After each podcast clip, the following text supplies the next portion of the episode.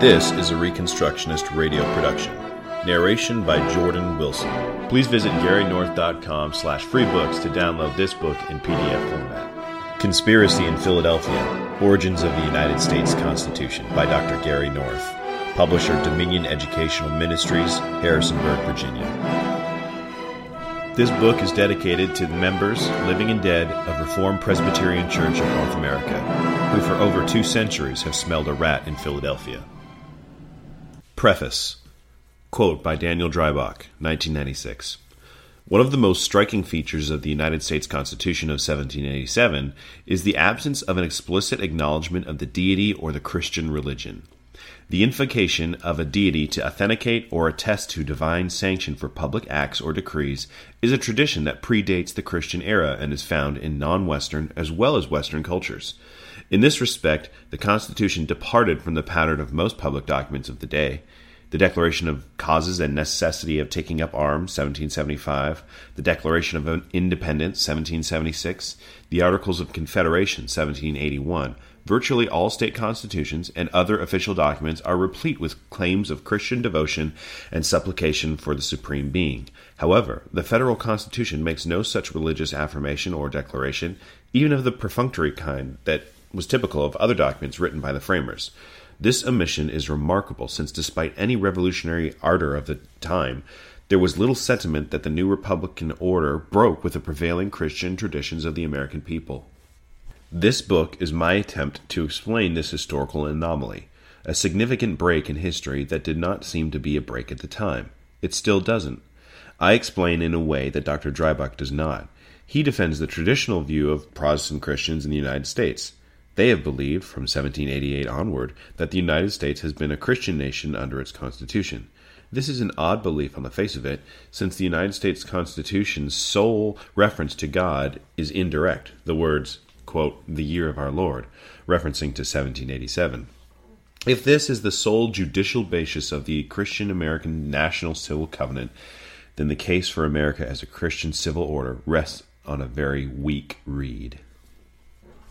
The received view among Protestants. There have been many detailed intellectual defenses of the United States as a Christian nation. These studies invariably rest on a conceptual error, equating state with nation that the United States has been a Christian society during its post 1788 period is obvious. This is not the same thing as the United States civil order when considered in terms of its defining judicial document, on which the United States rests its civil covenant. In contrast, humanistic historians turn to the U.S. Constitution and point out that it is a secular document and uniquely secular for the 18th century. They too confuse state with nation. They conclude that the United States is a non Christian nation because it operates under a non Christian civil constitution. The most detailed defense of the United States as a Christian state, as far as I am aware, is B.F. Morris's 1864 book, Christian Life and Character of the Civil Institutions of the United States. He presented a strong case until he reached the Constitution. At that point, he not only reached, he stretched. His defense of the Union's 1861 invasion of the South concludes his argument, all in the name of Christianity. That the book did not sell well in the South after 1865 is understandable, but it did not sell well in the North either. After 1865, theological Unitarians, whose denominational peers had led the abolitionist movement, steadily took control over the political order, leaving Christian evangelicals who had served as the foot soldiers of abolitionism as the political losers, a position that their covenantal heirs retain. Morris's thesis surely did not appeal to Unitarians. Beginning at about the time of the rise of the independent Christian day school movement, 1960 through 1965, there has been a growing market for Christian history textbooks that proclaim some variation of Morris's book, though without the cheerleading for the North in 1861 through 1865.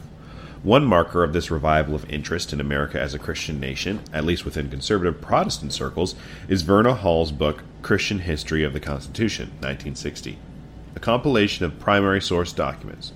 It was the first in a series of books, sometimes known as the Red Books, despite the fact that Consider and Ponder, the final volume, was published in blue. This series had a crucial defect. It never did reach the era of the Constitutional Convention, and so never got around to presenting the case for the Constitution as a Christian document. What is not widely known is that Miss Hall had been trained privately in colonial American history by a politically conservative Christian science teacher, Mildred LeBlond. On the title page of Christian History of the Constitution, we read that the editor was Joseph Allen Montgomery. Mr. Montgomery had been part of Miss Hall's Christian Science study group after she replaced Mrs. LeBlond. Miss Hall abandoned Christian Science before her book appeared, but there is no doubt that its origins were not in Protestantism. I first met Miss Hall at a 1963 summer conference sponsored by the Center for American Studies in Burlingame, California. The center was a spin-off of the William Volker Fund. The conference had been organized by Rousas J. Rushdoony, who was a full-time staff member at the center.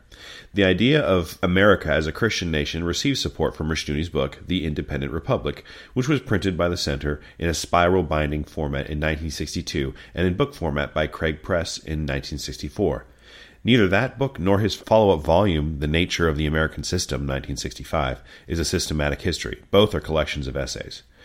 Chapter 6 of The Nature of the American System, The Religion of Humanity, is a study of the political implications of American Unitarianism and the impact that these implications have had in American history. It begins with these words quote, The Civil War was a triumph for the religion of humanity. Quote. He treats Unitarianism as a 19th century phenomenon Ecclesiastically, it was, but ecclesiastically, it was always a tiny movement. It gained influence politically after 1830 in the North because most American Protestants in the North had already adopted its political conclusion regarding the necessity of a unitary state, a state that matched the Unitarians' doctrine of God. Theologically and philosophically, Unitarianism was an 18th century phenomenon, with theological roots in the late 17th century, especially in the systematically concealed theology of the most influential Unitarian in Western history, Sir Isaac Newton. Chapter 5 of The Nature of the American System is neutralism. Rushdoony rejects the concept in principle as well as its political uses. Quote, Politicians must assure every last plundering factions of its sanctimonious neutralism, while also insisting on their own. Each particular faction, of course, insists on its own impartial, neutral, and objective stance while deploring the partisan and subjective position of its adversaries. All men are equally committed to the great modern myth that such a neutrality is possible. The myth is basic to the classical liberalism and most schools of thought, conservative and radical, which are derived from it. This is a fine statement of the modern politics of self proclaimed neutralism, what his followers, including me until the 1980s, and even Rushdoony himself did not recognize, is that this view of political neutralism produces a head on collision with Rushdoony's arguments in his early years that the Constitution is an implicitly Christian document, and in his later years as a procedurally neutral document. I argue in this book that the interpretation of the American Revolution is a, as a revolt justified by its promoters in the name of Christianity, Tom Paine and Ethan Allen, accepted, is correct but that any interpretation of the United States Constitution as a Christian document is incorrect. I argue that the Constitution was a covenantal break with the Christian civil religion of 12 of the 13 colonies. The exception was Rhode Island. Rhode Island was the first civil order in the West to be established self consciously on a secular foundation. That took place in 1644, when Parliament, during the English Civil War, issued a charter to Rhode Island. The colony's founder, Roger Williams, was the first self consciously secular political theorist in the West to receive a Covenanter charter for a supposedly religiously neutral civil order. The story of the Constitution is the story of Rhode Island's conquest of America. It did this without sending delegates to the convention. This has not been the conventional view of the origins of the United States Constitution. A successful 200 year deception. In this book, I argue that the United States Constitution is the product of 18th century Unitarianism, though not Unitarianism, which was a 19th century movement. The supposed founding fathers or framers of repute were Trinitarians in much the same way that Sir Isaac Newton had been, members of publicly confessing churches, but not personally believing the confession. John Adams and Th- Thomas Jefferson were self conscious about their rejection of Trinitarianism, as their later correspondence reveals. George Washington was less identifiably Unitarian, but he refused as an adult to take the Lord's Supper, and he avoided the use of the word Christ as systematically as Abraham Lincoln did fourscore and seven years later. Benjamin Franklin's religion was a religion of practi- practical gentility, devoid of the disturbing concept of hell. Madison, to the extent that he wrote about religion, was self conscious in his attempt to reduce the impact of confessions of faith and theology on politics, which he regarded as religiously neutral. In response, critics of my thesis argue along these lines. If what you say is true, then good Christian men who attended the Constitutional Convention were deceived by the men who called together the convention. This is my conclusion. But this admission does not satisfy the critics. Quote, you are saying that there was a hardcore group of conspirators who actively deceived the other attendees. This is exactly what I'm saying. Quote, but how could you say this terrible thing about our founding fathers? On this basis, the convention was assembled under false pretenses. All attendees took a vow of lifetime silence. They held their meetings on the second floor, no eavesdroppers. The press was barred from attending. The legislature's instructions were deliberately violated. On the final page of Jack Rakove's study of Continental, Continental Congress, an organization which committed suicide in September 1787, the author has put it as well as any historian ever has. Quote, For the most remarkable aspect of the convention's four month inquiry was that it was conducted in virtual absolute secrecy, uninfluenced by external pressures of any kind. No detailed instructions bound the delegates to specific goals, nor did the convention even feel constrained to confine itself to proposing mere revisions of the articles as some of its members' credentials stipulated. No crowds assembled in the streets outside to shout for the redress of grievances or to protest its decision to meet behind closed doors, except for occasional rumors, many of them inaccurate, that American newspapers published, the general public knew nothing of the convention's deliberations. If I could prove today that a group of politicians is planning to call another constitutional convention operating under the same terms that Madison imposed on the convention in 1787, Christians and conservatives would protest the plot vocally. They would argue that a coup d'etat was in progress. They would be correct. But the same observation can and should be made regarding the 1787 Constitutional Convention. This was the opinion of one of America's most influential political scientists and constitutional scholars, John W. Burgess. He was the founder of the first American graduate program in political science at Columbia University in 1880. His final book, Recent Changes in American Constitutional Theory, remains a classic defense of limited national government. Here is his assessment of the Constitutional Convention. Quote, the natural leaders of the American people were at last assembled for the purpose of deliberating upon the whole question of the American state. They closed the doors upon the idle and the crude criticism of the multitude, adopted the rule of the majority in their acts, and proceeded to reorganize the state and frame it for an entirely new central government. This was the transcendent result of their labors. It certainly was not understood by the Confederate Congress, or by the legislatures of the Commonwealths, or by the public generally, that they were to undertake any such program. It was generally supposed that they were there for the purpose simply of improving the machinery of the Confederate government and increasing somewhat its powers. There was also but one legal way for them to proceed in reorganizing the American state as the original basis of the Constitution which they were about to propose. Vis, they must send the plan, therefore, as a preliminary proposition to the Confederate Congress, procure its adoption by that body, and its recommendations by that body to the legislatures of the Commonwealths, and finally secure its approval by the legislature of every Commonwealth. The new sovereignty, thus legally established, might then be legally and constitutionally appealed to for the adoption of any plan of government which the convention might choose to approve. The convention did not, however, proceed in any such manner. What they actually did, stripped of all function and verbiage, was to assume constituent powers, ordain a constitution of government and liberty, and demand a plebiscite thereon, over the heads of the existing legally organized powers. Had Julius or Napoleon committed these acts, they would have been pronounced coup d'etat. Looked at from the side of the people exercising the plebiscite, we term the movement revolution. The convention clothed its acts and assumption in more moderate language than I have used, and professed to follow a more legal course than I have indicated. Burgess went on to observe that the public in 1787 did not understand what was going on. Of course, the mass of the people were not at all able to analyze the real character of this procedure. This is still true today. The primary victims of the convention, Bible believing Christians, come to the defense of the Constitution whenever they believe it is under attack. What happened at Philadelphia? A coup. Burgess continues quote, Really, however, it deprived the Congress and the legislatures of all freedom of action by invoking the plebiscite. It thus placed those bodies under the necessity of affronting the source of their own existence unless they yielded unconditionally to the demands of the convention. The convention's proposal of a plebiscite proved to be politically irresistible. Congress refused to challenge the convention's deliberate overturning of Con- Congress's own authority and also the rules governing the amending process that were specified in the Articles of Confederation. Instead, on September 28, 1787, Congress passed along copies of the proposed Constitution to the state legislatures, which in turn authorized the calling of state ratification conventions that would be completely independent of the legislatures, thereby transferring sovereignty to the state conventions. Thus did Congress and the state legislatures allow the better organized Federalists to replace the existing national Constitution in the name of the people. But to do this, they needed justification. The conspirators in Philadelphia, and above all, George Washington, provided them with this justification. He was the main source of the conspiracy's legitimacy.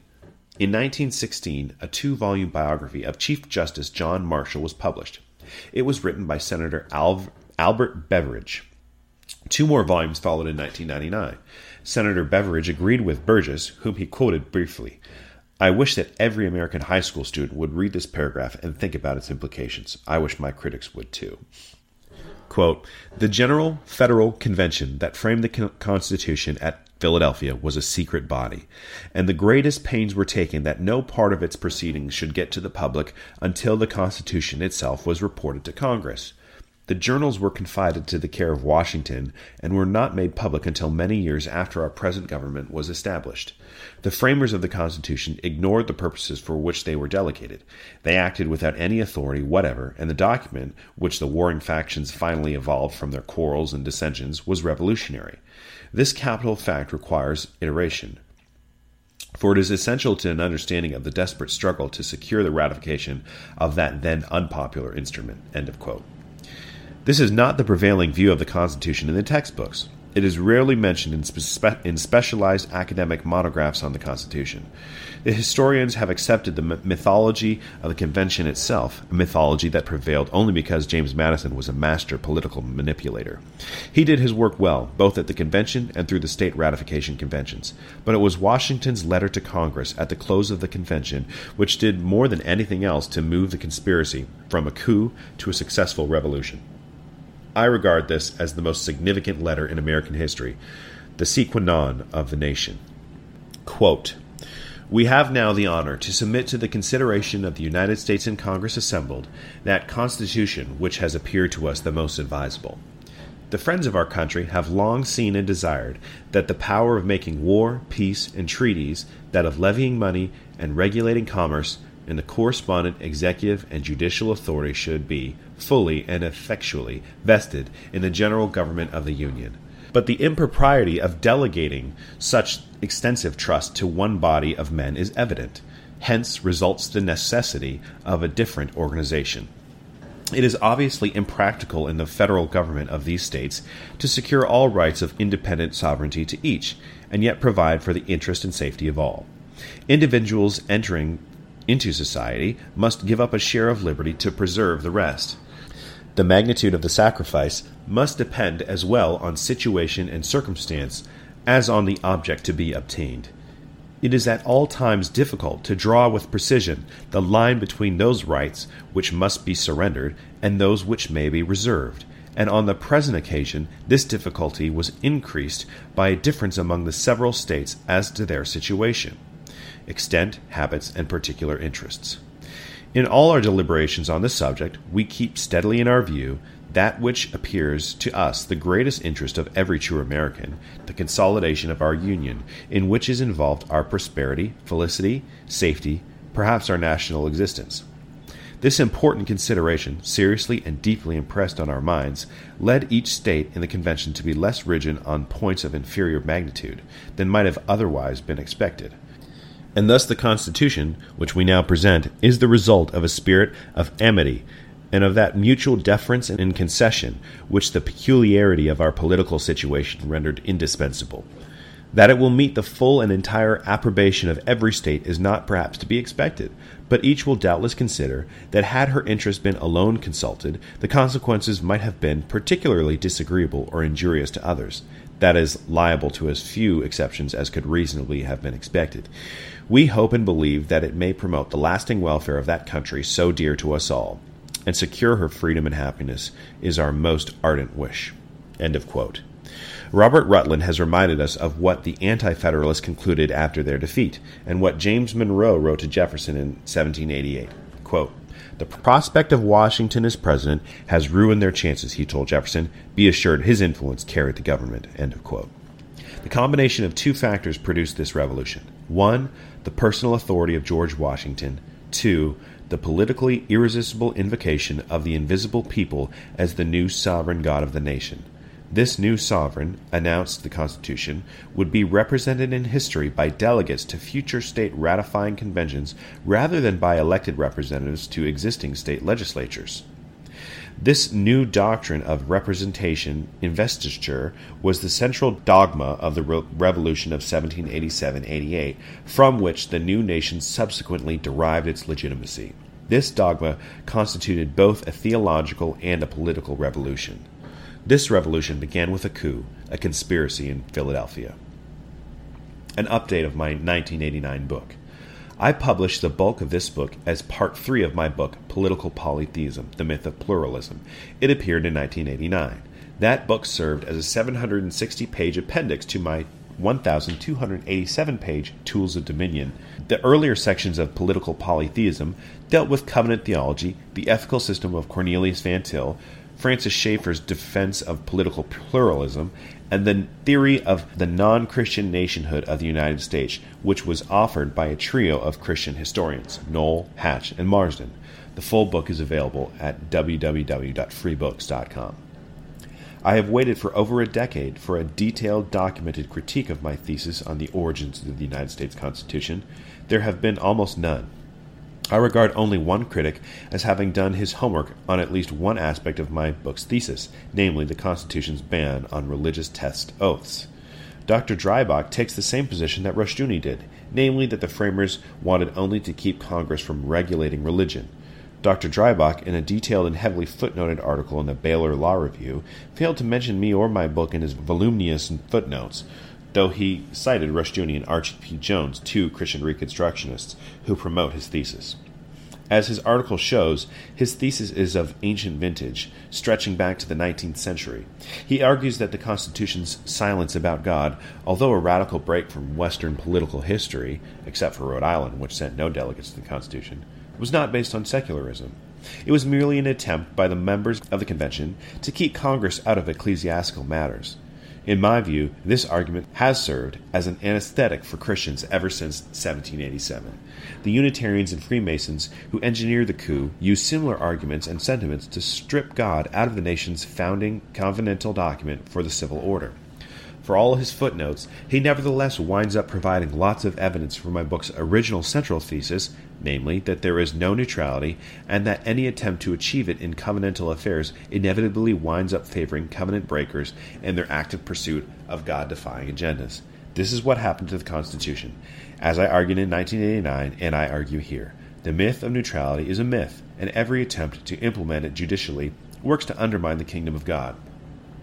Dr. Dreisbach seems almost surprised that a series of Supreme Court decisions after 1960 secularized the nations judicially. Gosh all Willikers, how did this happen? he seems to ask. In this book, as in Political Polytheism, I argue that this development was built into the original covenantal document.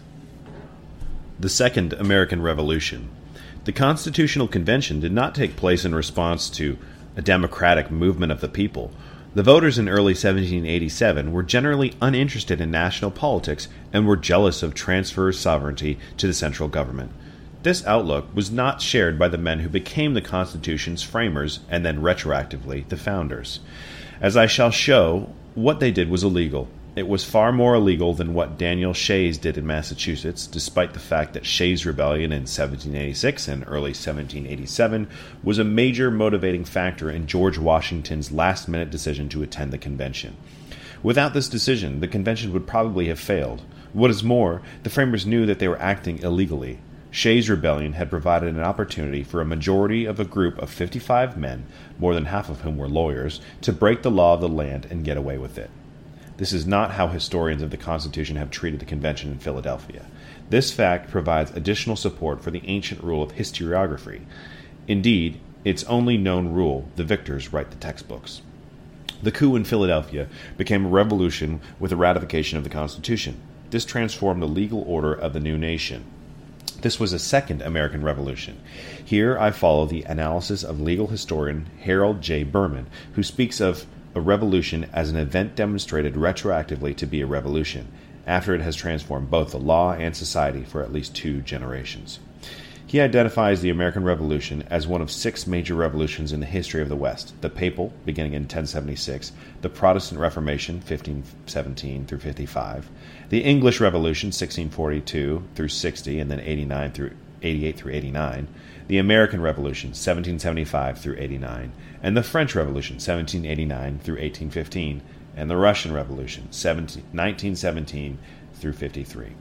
Conclusion I can do no better than to end my preface by quoting the opening words of the preface to Forrest McDonald's E Pluribus Unum, The Formation of the American Republic, 1776 through 1790. Quote, the first function of the founders of nations, after the founding itself, is to devise a set of true falsehoods about origins, a mythology that will make it desirable for nationals to continue to live under common authority, and indeed make it impossible for them to entertain contrary thoughts. The founders of the American Civil Order, whose work culminated with the ratification of the Constitution in 1788, lent their post 1788 authority to the creation of a grand mythology, as McDonald outlines it. It was a mythology of American nationalism as distinguished from American federalism. This is the grand mythology of the textbooks. The only historically significant challenge to this mythology took place on approximately 10,400 battlefields from 1861 through 1865. But there was another aspect of this mythology. It has been so successful that Professor McDonald and his contemporary academic peers, let alone the nationalist historians of the 19th century, do not consider it relevant, and hence rarely bother to mention it. The transformation of a dozen independent Christian civil commonwealths in 1775 into the covenantally agnostic civil order of 1788 that would, over the next two centuries, become covenantally atheistic. It is the story of the conquest of colonial America by Rhode Island, a victory that Rhode Island enjoyed without actually having participated in the struggle, the only colony not to send delegates to the convention, and the last of the thirteen to ratify it just barely in 1790. It is this story that I have decided to tell one more time the silence that greeted political polytheism indicates that once was not enough. Quoting the 1781 Articles of Confederation, Article 13, quote, Every state shall abide by the determination of the United States in Congress assembled on all questions which by this confederation are submitted to them, and the articles of this confederation shall be inviolably observed by every state, and the Union shall be perpetual nor shall any alteration at any time hereafter be made in any of them, unless such alteration be agreed to, to in a Congress of the United States, and be afterwards confirmed by the legislatures of every state. And whereas it hath pleased the great governor of the world to incline the hearts of the legislatures, we respectively represent in Congress to approve of and to authorize us to ratify the said Articles of Confederation and Perpetual Union. Know ye that we, the undersigned delegates, by virtue of the power and authority to us given for that purpose, do by these presents in the name and in behalf of our respective constituents fully and entirely ratify and confirm each and every of the said articles of confederation and perpetual union, and all and singular the matters and things therein contained. And we do further solemnly plight and engage the faith of our respective constituents that they shall abide by the determinations of the United States in Congress assembled on all questions which by the said confederation are submitted to them and that the articles thereof shall be inviolably observed by the states we rep- respectively represent, and that the union shall be perpetual. End of quote. The Reconstructionist Radio Podcast Network brings to you a complete lineup of podcasts where you will hear practical and tactical theology. Our desire is not simply that you consume our shows, but that you also live out your faith in every area of life. We can talk all day long about these things, but if we fail to put them into practice, then we fail as ambassadors of Jesus Christ our King. Subscribe now to your favorite Reconstructionist Radio Podcast Network shows. Or you can subscribe to the Reconstructionist Radio Master Feed, where all of the content we produce, including the audiobooks and audio articles, will pop up as soon as they are available. And don't forget to visit ReconstructionistRadio.com to volunteer as a narrator or to partner with this ministry financially. May the Holy Spirit stir you into action for Christ and His kingdom